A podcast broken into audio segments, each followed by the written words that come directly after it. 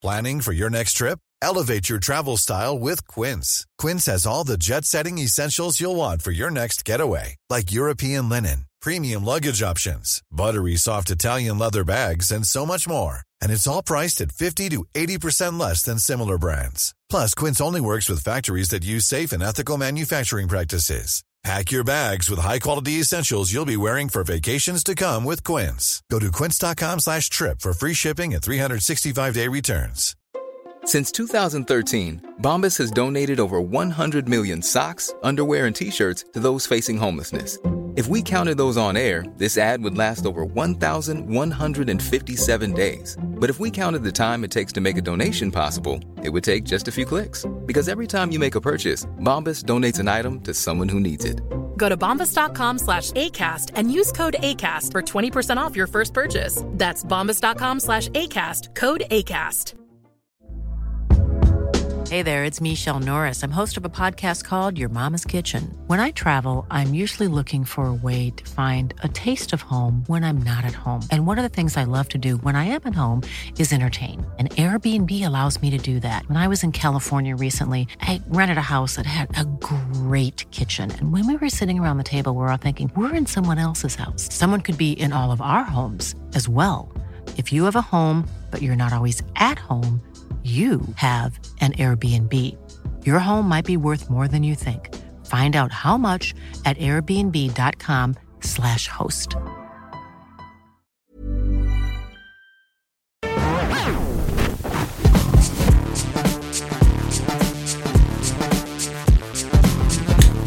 And hello and welcome everyone back to the return of the show. Today we are talking about episode 102 of The Last of Us Infected. I am Ben and I'm here with my co-host Alex. Say hello, Alex. Hello. And as always, if you have listened before, what are you doing if you're not subscribed or not like following the podcast channel? How dare you? And if you're new, well, enjoy and if you if you like it or if you just don't want to get infected we recommend uh, subscribing to the podcast channel don't we, Alex? Absolutely. Do it or die. Exactly. so uh, I just gotta say, as far as this episode is concerned, um, how dare they kill Tess that quickly? I'm upset. Yeah. Yeah. Um.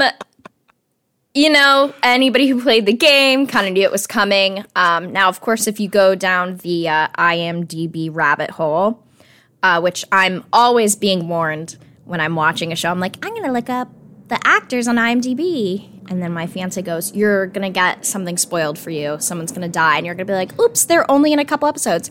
She's in five. so, which we oh. have a lot of flashbacks in this. So I'm not surprised by that at all. Um, so I am glad that we'll get to see more. I'm assuming more of like her and Joel's relationship because it seems so interesting and such an unsatisfying goodbye. So I really want to see more of them. Yeah, no, uh, honestly, I'm really happy to hear that though, because I, first of all, I wasn't expecting this show to be utilizing flashbacks the way that it has been. Um, mm-hmm. There's something about the fact that I know that it's from a video game where you don't really get to use that format because you are always grounded in a character for the sake of immersion that like made me think that this just wasn't going to happen. Because it's my knowledge that the last of us you discover like little pieces of lore and background through like essentially picking up like newspapers and doing scattered storytelling and environmental yeah. storytelling. Or like flyers or just like info that's you you do a lot of reading um, in the game. Which for a game is like a perfectly good storytelling method but for this like you get to do these things. And fortunately, the way that the show has been doing it, it's been really well executed. Um, okay, well, I'm much happier now knowing that I get to be sad every time I see Tess now, and I will see her more. That that makes me She's happy. Dead. she is very dead. Um, and you know what? And if you're if if you're anything like me, I'm sure you've been being uh, you're getting inundated with Last of Us TikToks. Oh my god. About theories. I Which obviously the the grain theory was kind of like the main one that I saw, which of course ended up being true. Yeah, and I, I will say the grain theory, like I'm, I remember noting that the first time we watched it, and just so much happened that I didn't get to put it in my notes. I'm like, huh, they're really hamming up the fact that they're not eating bread, and then this episode we get a really in your nose, like they didn't fully outright say it, but they said it. It's the grain. That's what caused all this. Which Yeah. just I although I do have to say I saw multiple people on TikTok be like and Joel is on Atkins. I'm like, um okay, have you been around people in the past 3 years at all or do you just not are you a little hard with uh interacting with other people? I'm like, yeah, he's just saying that. I don't I just I don't know why that bothered me. Multiple people were like, and he's on Atkins. I'm like, he's clearly not, but okay. he just he didn't want to have to hang out with his neighbors. He was very clearly pushing Sarah at like, yo, go hang out with them so I don't have to in that episode. I mean, Atkins It kind of makes you think of the episode of It's Always Sunny, uh, where they moved moved to the suburbs. suburbs. it's It's a hot one. Is I hate you. oh my god. Flash, it's been on this whole time. I it- God, that that is such a goaded episode of Always Sunny. Anyway, we're not here to talk about how Joel and um uh, Joel, how there's a connection there. Uh, but I definitely do want to say, as far as the grain theory is concerned, the way that they went about this with like we started in Indonesia and we get introduced to uh, this doctor, Doctor Abu Renata. I believe I'm saying that correctly, and the entire open like they managed to do what they did in the first episode with like having a disease expert being like oh this happens we're fucked again two episodes in a row Yeah, I mean, um, I also really enjoy. I'm looking up right now. Christine Hakim is the name of the actress, and um, it seems like she's actually a pretty prominent actress in Indonesia. So that's extremely Oh. cool of them. Um, but yeah, that it really sets you up for the horror that we're getting in this episode because obviously there was way it was a way more scary than the last episode. um yeah, the acting was phenomenal. I think they did a really good job with her you know, examining the body and then just that scene where he's handing her the teacup and she as soon as he says there's 14 workers missing, she just kind of goes, "Oh, yeah, we're all dead. We're all dead. the it's moment, done." yeah the moment of just like what can we do to stop it bomb the city and it like also like her, the way her hand was shaking at just like Yeah. e- even before she got hit with 14 people she was just like i understand the notion of what's happening right now and this is like a worst case scenario puts it down and just ugh the Yeah, and I think it's really interesting too that they've used these scientists in these uh these two kind of like exploratory flashbacks. Um, because it also kind of seems like yeah, she's obviously uh her, this is her specialty. So I'm sure she's heard of what this guy said um, in that interview. It's probably lore within her like expertise. So it's like she's act- actually seeing something that somebody like foretold years ago, and you're like, oh, he's a hack, or like that's never gonna happen, or whatever. And she witnesses it. Yeah, it's that full blown a nah, this is real and I'm dealing with it. The whole moment of like, I just want to go back home to my family. Ugh. Yeah, like we're all we're all going to die. It's I mean just like basically captain going down with the ship sort of mentality. It's pretty it's pretty brutal and the acting was amazing. Yeah, it I will say the flower thing makes me wonder if it's going to be a continuing aspect through the story or if we are literally just being treated to essentially like in in world lore in that moment. Because uh, Yeah, obviously see, I was thinking about uh in near the beginning when they're eating, Joel uh they're eating like jerky and Ellie has a sandwich. So I was yeah. like, hmm, She's been where'd they get the that bread from? Well, like Maybe it's gluten free bread. It could be gluten. I don't think that. I, I don't think that deals with it. I'm sorry. They're like Udi, the Udi's factory is still pumping out uh, loaves. I will say, if um anti-zombiness is what I need to eat gluten-free bread, like that that Mm-hmm. that will do it. That will actually get me to touch the stuff. The yeah, you're like, all right, I guess if you if I have to. Well, there's a whole thing where um the doctor when this is all happening, she calls uh like once it's a flour factory and she's being told that, she calls it the perfect substrate. So um for anyone that doesn't know uh viral definitions, a substrate is a layer in which an organism can grow. It's essentially oh, it's a massive petri dish. And this is one I mean like it's pretty well known bread gets moldy and there's a reason for it. Essentially, a lot of the spores in your bread were kind of already there because it's a safe place for it to be. And over time, it will become mold, obviously.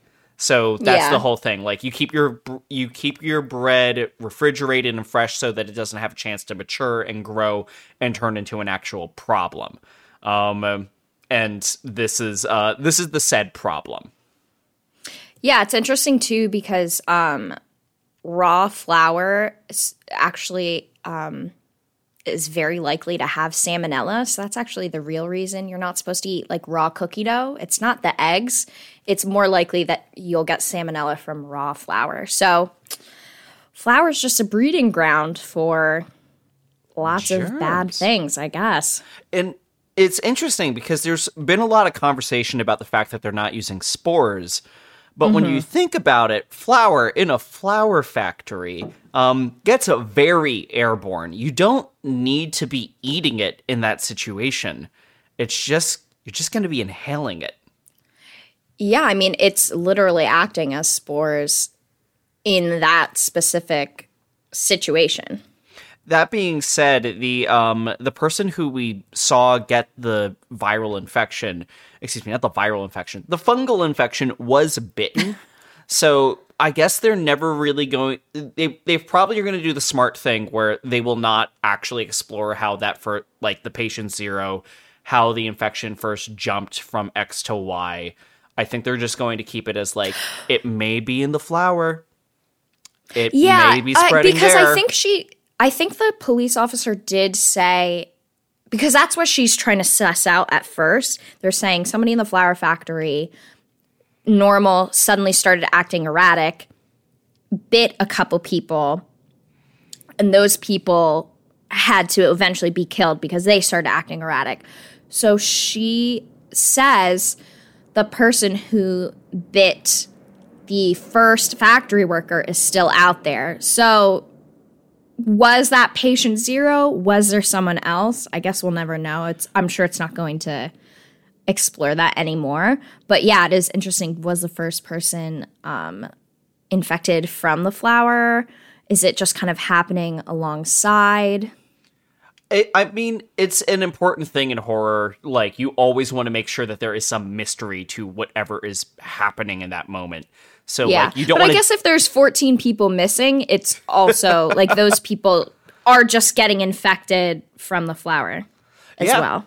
I mean, it's a theory. I will say there are some very real life situations that go along with this. Actually, the most famous one um, is the Salem witch trials. So, the Salem witch trials, there is a historical theory that combined with sexism, because obviously that was a major component in it, um, the the mass hysteria and hallucinations that actually led to many of the witch trials may have been caused by a bad um, by a bad crop, specifically a fungal infection through the bread. There's also a really interesting version of this that happened a real lo- really long time ago. I'm forgetting the particulars. I know that it was in Europe, but it was called the dancing death or the dancing disease, where essentially people were eating bread that had a fungal infection and it caused them very similarly to what we see on screen to move erratically until they died of exhaustion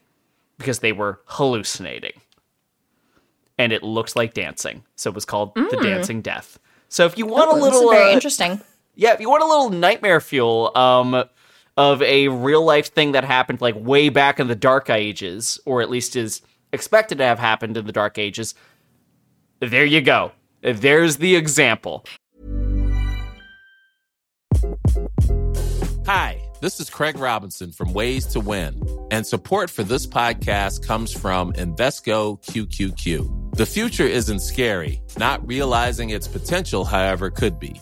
Just like on the recruiting trail, I've seen potential come in many forms as a coach. Learn more at Invesco.com slash QQQ. Let's rethink possibility. Invesco Distributors, Inc.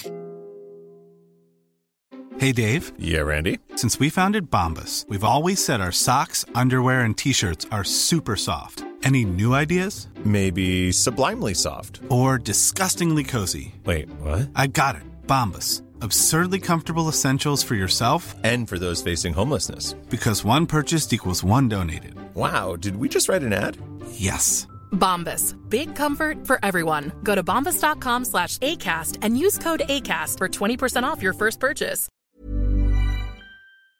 Yeah, and like speaking of how the flour kind of acts like spores, so obviously they changed from spores, which would seem a little less realistic. Obviously, spores would be literally everywhere, and and also any interaction you had with one of them, it seems like you would immediately be infected because you, you're breathing in the air around one of the infected. yeah Um, so instead, we have this like tendril hive mind situation, which is based in science and uh, way more scary. I so I remember when this was coming out, uh, at least in the months beforehand, when they announced that they would not have spores in the game. There was so much outcry from um, essentially just bad faith fans, uh, which w- we're not going to go into too much of the online debacle because some of it is frankly a little gross. Um, but there was a lot of just like bad faith, like, oh, they're not doing spores, they're not going to be 100%, this is going to be awful, this is going to be like every other video game adaptation. And then what they came up with is if you step on the wrong vine, or like even when they showed it, like where that corpse put its hand down was essentially just like in a patch of grass. You couldn't see the tendrils in there, yeah. but they were there and they alerted everything. Yeah, it's uh that was horrifying. And they they do kind of remind me of the zombies in uh like 28 days later, 28 weeks later. Um the sort of like fast sloppy zombies which again are so much scarier than anything that's moving slowly.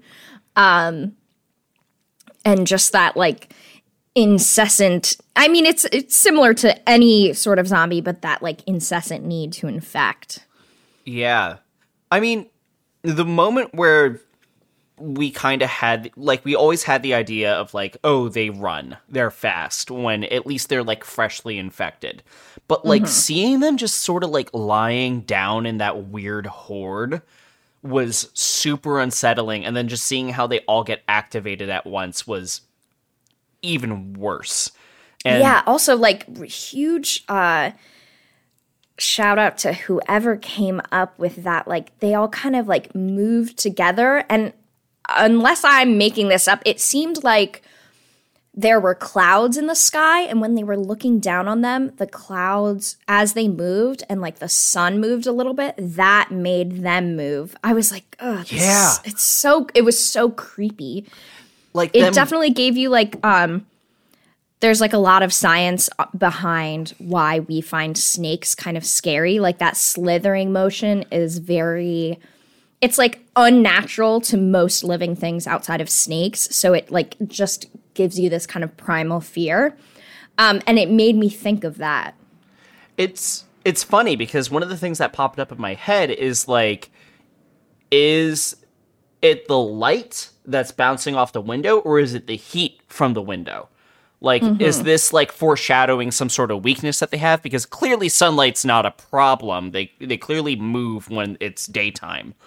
But the fact that like while they were in that sleeping state they would writhe in that motion kind of makes you wonder. Like obviously fire is going to be effective, but the fact that Well- like they had that unconscious response was just ugh. Yeah, and of course, like any, you know, like uh, fungus and stuff kind of does really well in dark, damp places. So they were saying, you know, last time we came through here, there were just, they were like in the buildings, but now there's so many of them, they're like kind of just spilling out onto the street. So, of course, if it's not actively raining, the sun is going to start to eventually like dry them out. Oh. I didn't think about that. I wonder if like a really safe place in this story setting is like actually the desert. Like hmm. wait, it- based I off mean- of those rules, like would you be much more chill if you were in a really dry environment where fungus could not thrive? Yeah, is everyone in like Phoenix, Arizona like we're doing fine. We're good. we're chilling. Like clearly there's still a military overrule, but like we're not actually that concerned about the zombies. We dealt with them. Like once we Yeah, I- initially did or the if it just, it's like, cool. Or if it just really like drastically shortens their kind of like life's active moving period. yeah. Um oh also the like dried ones on the stairs God. and she steps on its dried hand. Ugh, Yeah, the- so the i- bad. The idea that it would turn you into a husk made out of fungus. Ugh. And it, A, it- just a dried shiitake ass mushroom. okay, I do have some genuine questions about the tendrils and like how they work because the idea was like, oh, it's a replacement for spores because they needed something to add to the horror element because you can't just have it be zombies. One of the unique things about it was clearly that the spores spread. And in this, the unique s- system is obviously now there's a hive mind so that they can all be coordinated provided that they have connection to the actual fungal system. And like, again, that's mm-hmm. all based in the real world. But there's those fibers that we see making things up. th- We see them very particularly in many times coming out of the mouths of the infected. So my thought is like obviously we know that it's supposed to spread by like blood and stuff, but is it the tendrils that are actually infecting the blood? Or is it the um uh, the blood or bodily fluids or is it um uh, or is it just the bo- bodily fluids? Because the tendrils I seem to be really intrinsically part of it. Yeah, I think it's by the time it's coming out of their mouth, they're just like chock full of the fungus. So it's just like starting to be able to even like be seen. And then it's also just a way to get in, which obviously we're talking about the very end where Poor oh, Tess. the guy goes up to Tess and gives her a the old kiss of death. Oh my god, just what a what an awful scene. Yeah, Yeah, it's I mean it gives you such a visceral reaction the idea of like the stuff going into her mouth. And it's also like they don't they don't tear her apart like they do to the guy they find inside the museum. Um, so it's like they can tell that she's maybe infected already or she's been bitten. Um, so it's like maybe he that one's just like giving giving it more. More? Ugh, I, Yeah. I really don't like that. Ugh. Ugh, and also they look lightly fuzzy. Ugh, so I bad. I don't want to imagine that texture in my mouth. That's I the really, really hate the texture of like cotton balls and newspaper, and Oh. that's all I can imagine they feel like. Just like s- gross, soft. uh, uh, well that And does a, a lead huge shout out to uh, Pat Fode who did uh, the prosthetics for this because the zombies in the museum, those were awesome. They were Oh. really cool looking. Oh my god. Yeah, I was about to say the clickers seem to like behave very differently from the rest of the zombies and obviously they're like bats. They're doing the sonar thing and that's like the, the entire foreshadowing of like her being like are there big bloated ones? They're like, "Huh, that's ridiculous." And then she goes, "Oh, are there ones that just like can see in the dark and they got big mushrooms heads and they quietly look at each other?" Like Yeah. Yeah, I mean it's the the ones in the museum look I and I think they talk about this in the uh like after episode part, but they kind of just went back to what they developed for the game.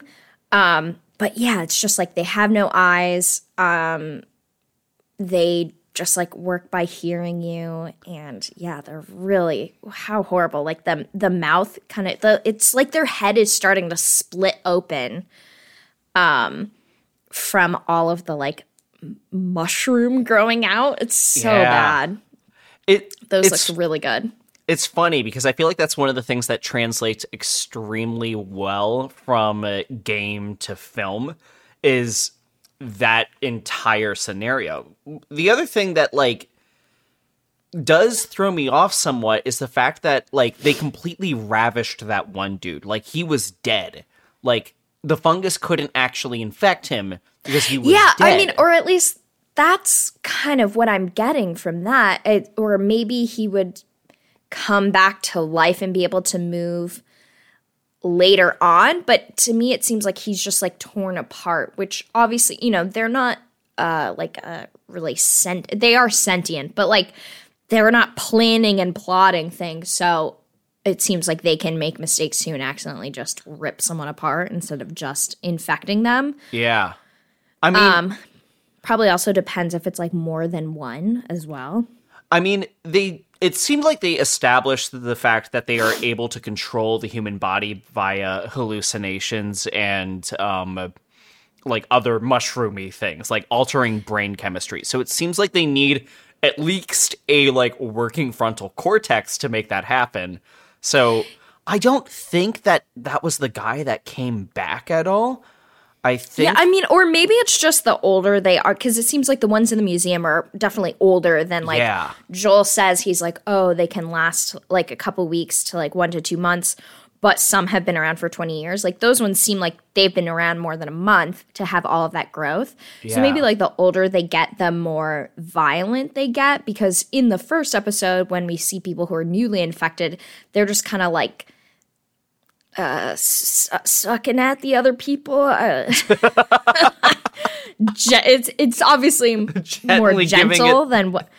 Yeah, they're a little more gentle than like what we're getting in uh this episode. Um, they're just doing the gentle tentacle suck. That's all. oh my god, it's it's honestly so awful.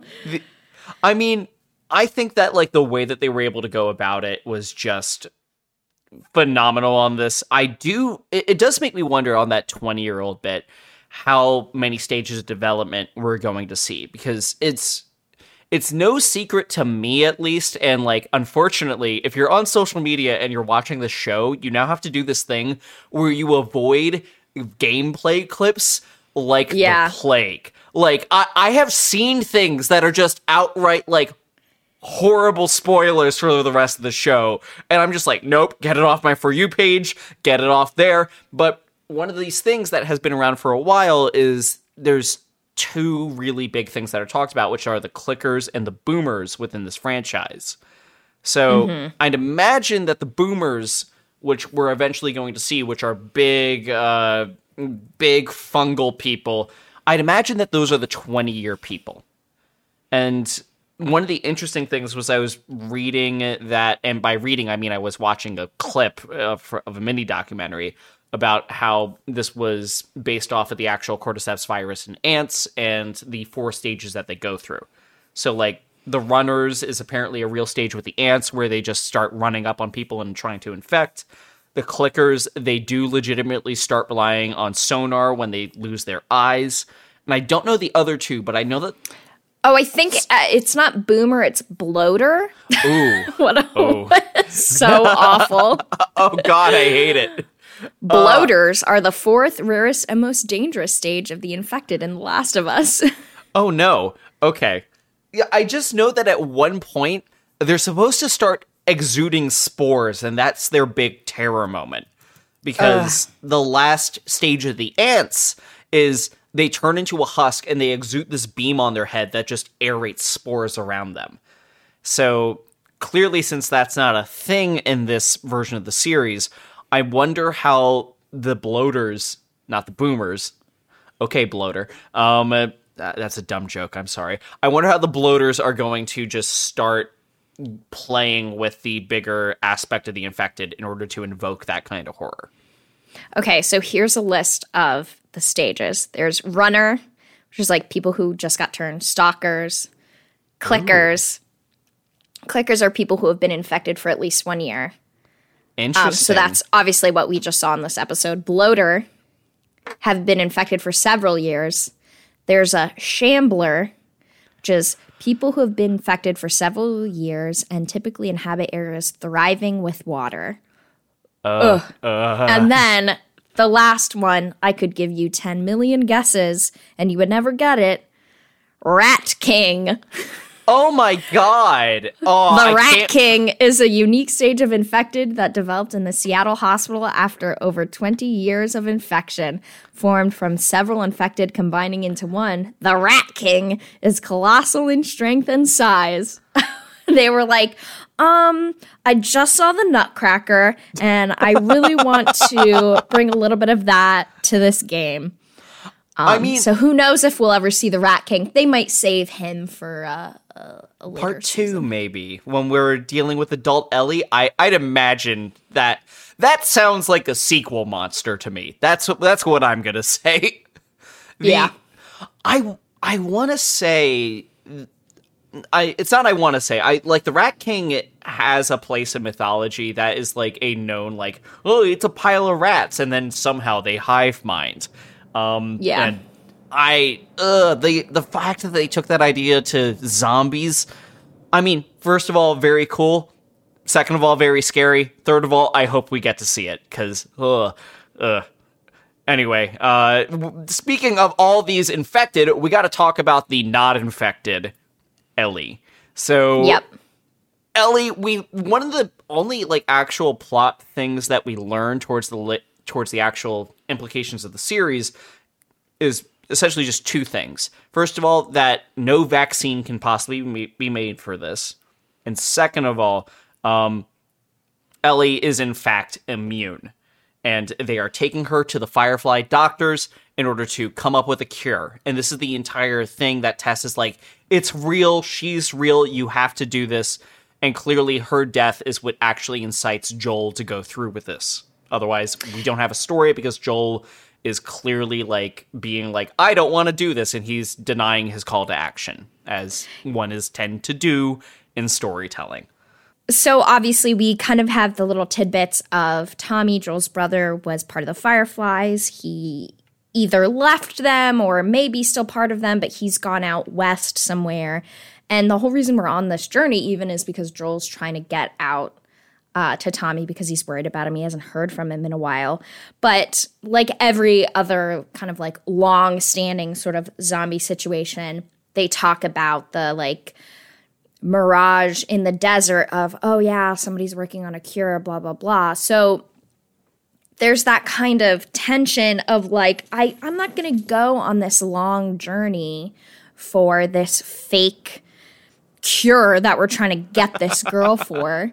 Um, so, you know, Tess getting bitten, and you can immediately see within like an hour, it's starting to look so gnarly, and Ellie's isn't, is kind of like the catalyst for okay, so there's clearly something different about her, and he has to buck up and do it. And again, like, I think that's.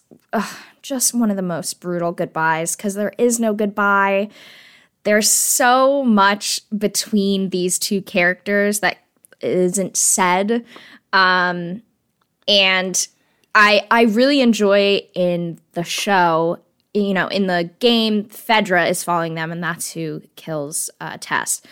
But I love in this show that it has to be like a very split second decision of like you have to leave immediately and you have to decide to do this because um, it just builds so much more tension and kind of longing for a different outcome that we don't get.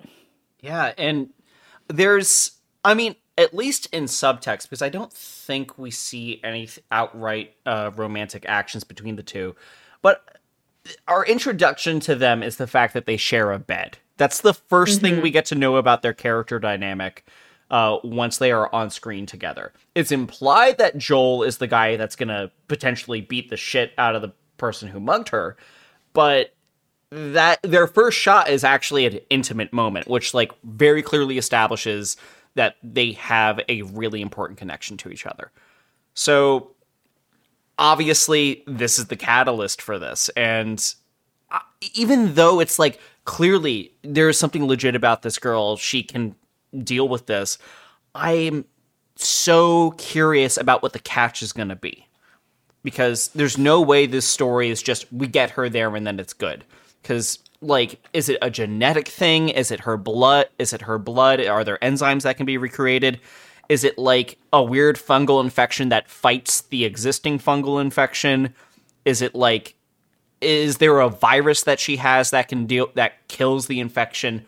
Like what bio thing is going to actually come into play here? Because ultimately speaking we know that there's a game that has adult Ellie in it, which means that and which means that this story is not done when they get her there. Something's going to have to happen.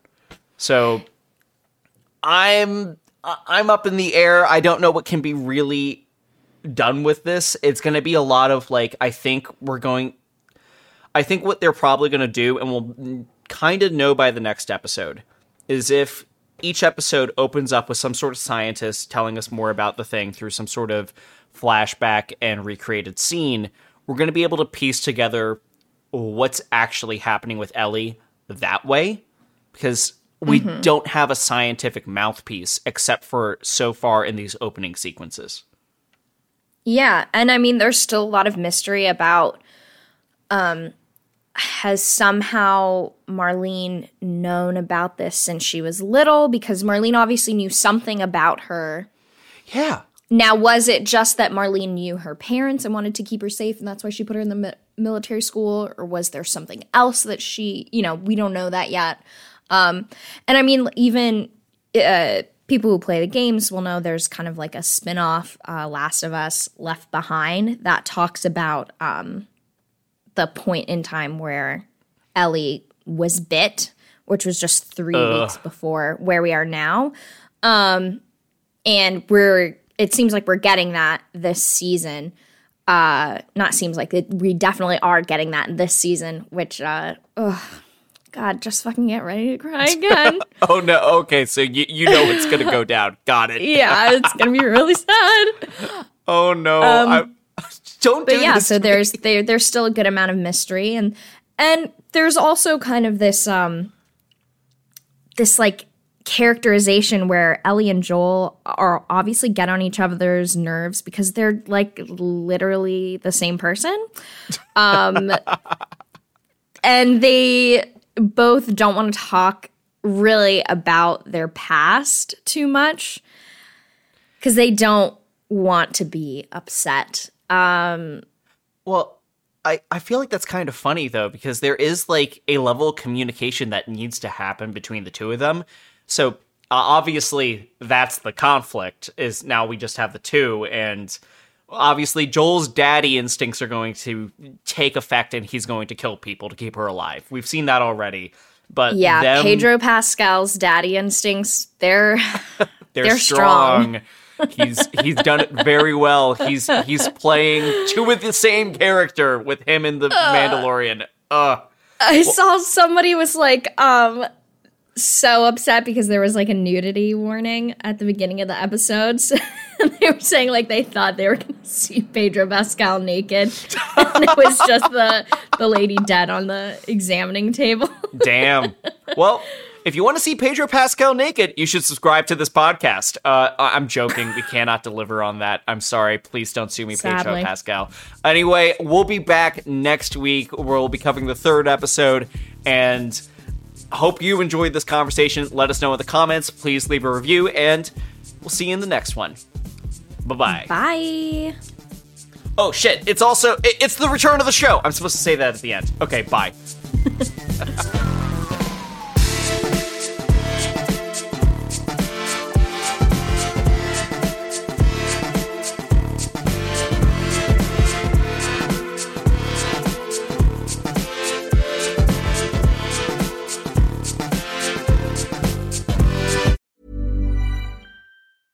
Planning for your next trip? Elevate your travel style with Quince. Quince has all the jet setting essentials you'll want for your next getaway, like European linen, premium luggage options, buttery soft Italian leather bags, and so much more. And is all priced at 50 to 80% less than similar brands. Plus, Quince only works with factories that use safe and ethical manufacturing practices. Pack your bags with high-quality essentials you'll be wearing for vacations to come with Quince. Go to quince.com/pack for free shipping and 365-day returns.